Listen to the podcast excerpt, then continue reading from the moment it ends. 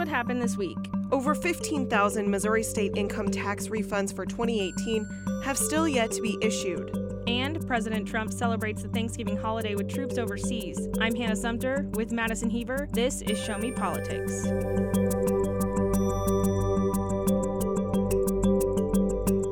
Speaking of Thanksgiving, while there wasn't much political news happening over the holiday, as the end of the year wraps up, many people will start preparing to pay taxes for 2019.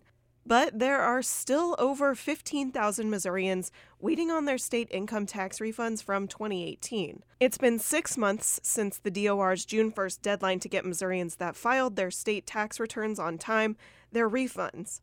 We are closer to the next tax season than we are to the previous one. Overall, more than 3,000 taxpayers have contacted my office trying to get help. That's people trying to get money they're owed from the government. Let's not forget that this is their own money. This is their own money that they are due back from the government, and that's why this is so unacceptable. When the DOR is late to issue people their refunds, it's required to pay interest on that money. In the past few years, the DOR has paid over $300,000 to $450,000 each year. As of November 21st, the DOR owes over $1.5 million in interest on those tax refunds. That's almost four times as much money as they've paid in years past. But guess who pays that money? Taxpayers as refunds continue to be delayed from last year, uh, interest continues to accumulate, and every taxpayer is then going to have to foot the bill for these late refunds. Some taxpayers say they can't get a straight answer out of the DOR. Many folks can't get answers or they get a different answer every time they call, and I want to know about it. The state, the government is working for these taxpayers, not the other way around. So it's very frustrating when taxpayers just can't get basic answers uh, out of the Department of Revenue on their refunds refund. But what will happen when tax season comes next year? Will Missourians trust the DOR to get them their refund? We're going to see what happens this year. When we reached out to the DOR for reasons as to why there is such a big backup with the refunds, the department referred us to a statement they sent us in June blaming a system switchover.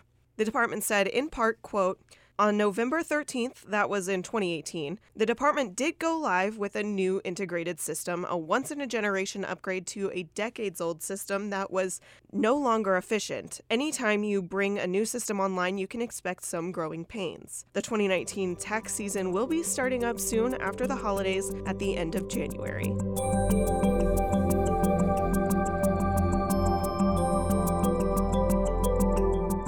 Trump spent Thanksgiving Day in Afghanistan with U.S. troops. It was a surprise visit and his first to the country. The commander in chief thanked the soldiers for their service. There's nowhere I'd rather celebrate this Thanksgiving than right here with the toughest, strongest, best, and bravest warriors on the face of the earth. You are indeed that. The president also said he wants to reduce the number of U.S. troops in the country and possibly resume talks with the Taliban to strike a deal. He also told soldiers his administration is working on adding a space force.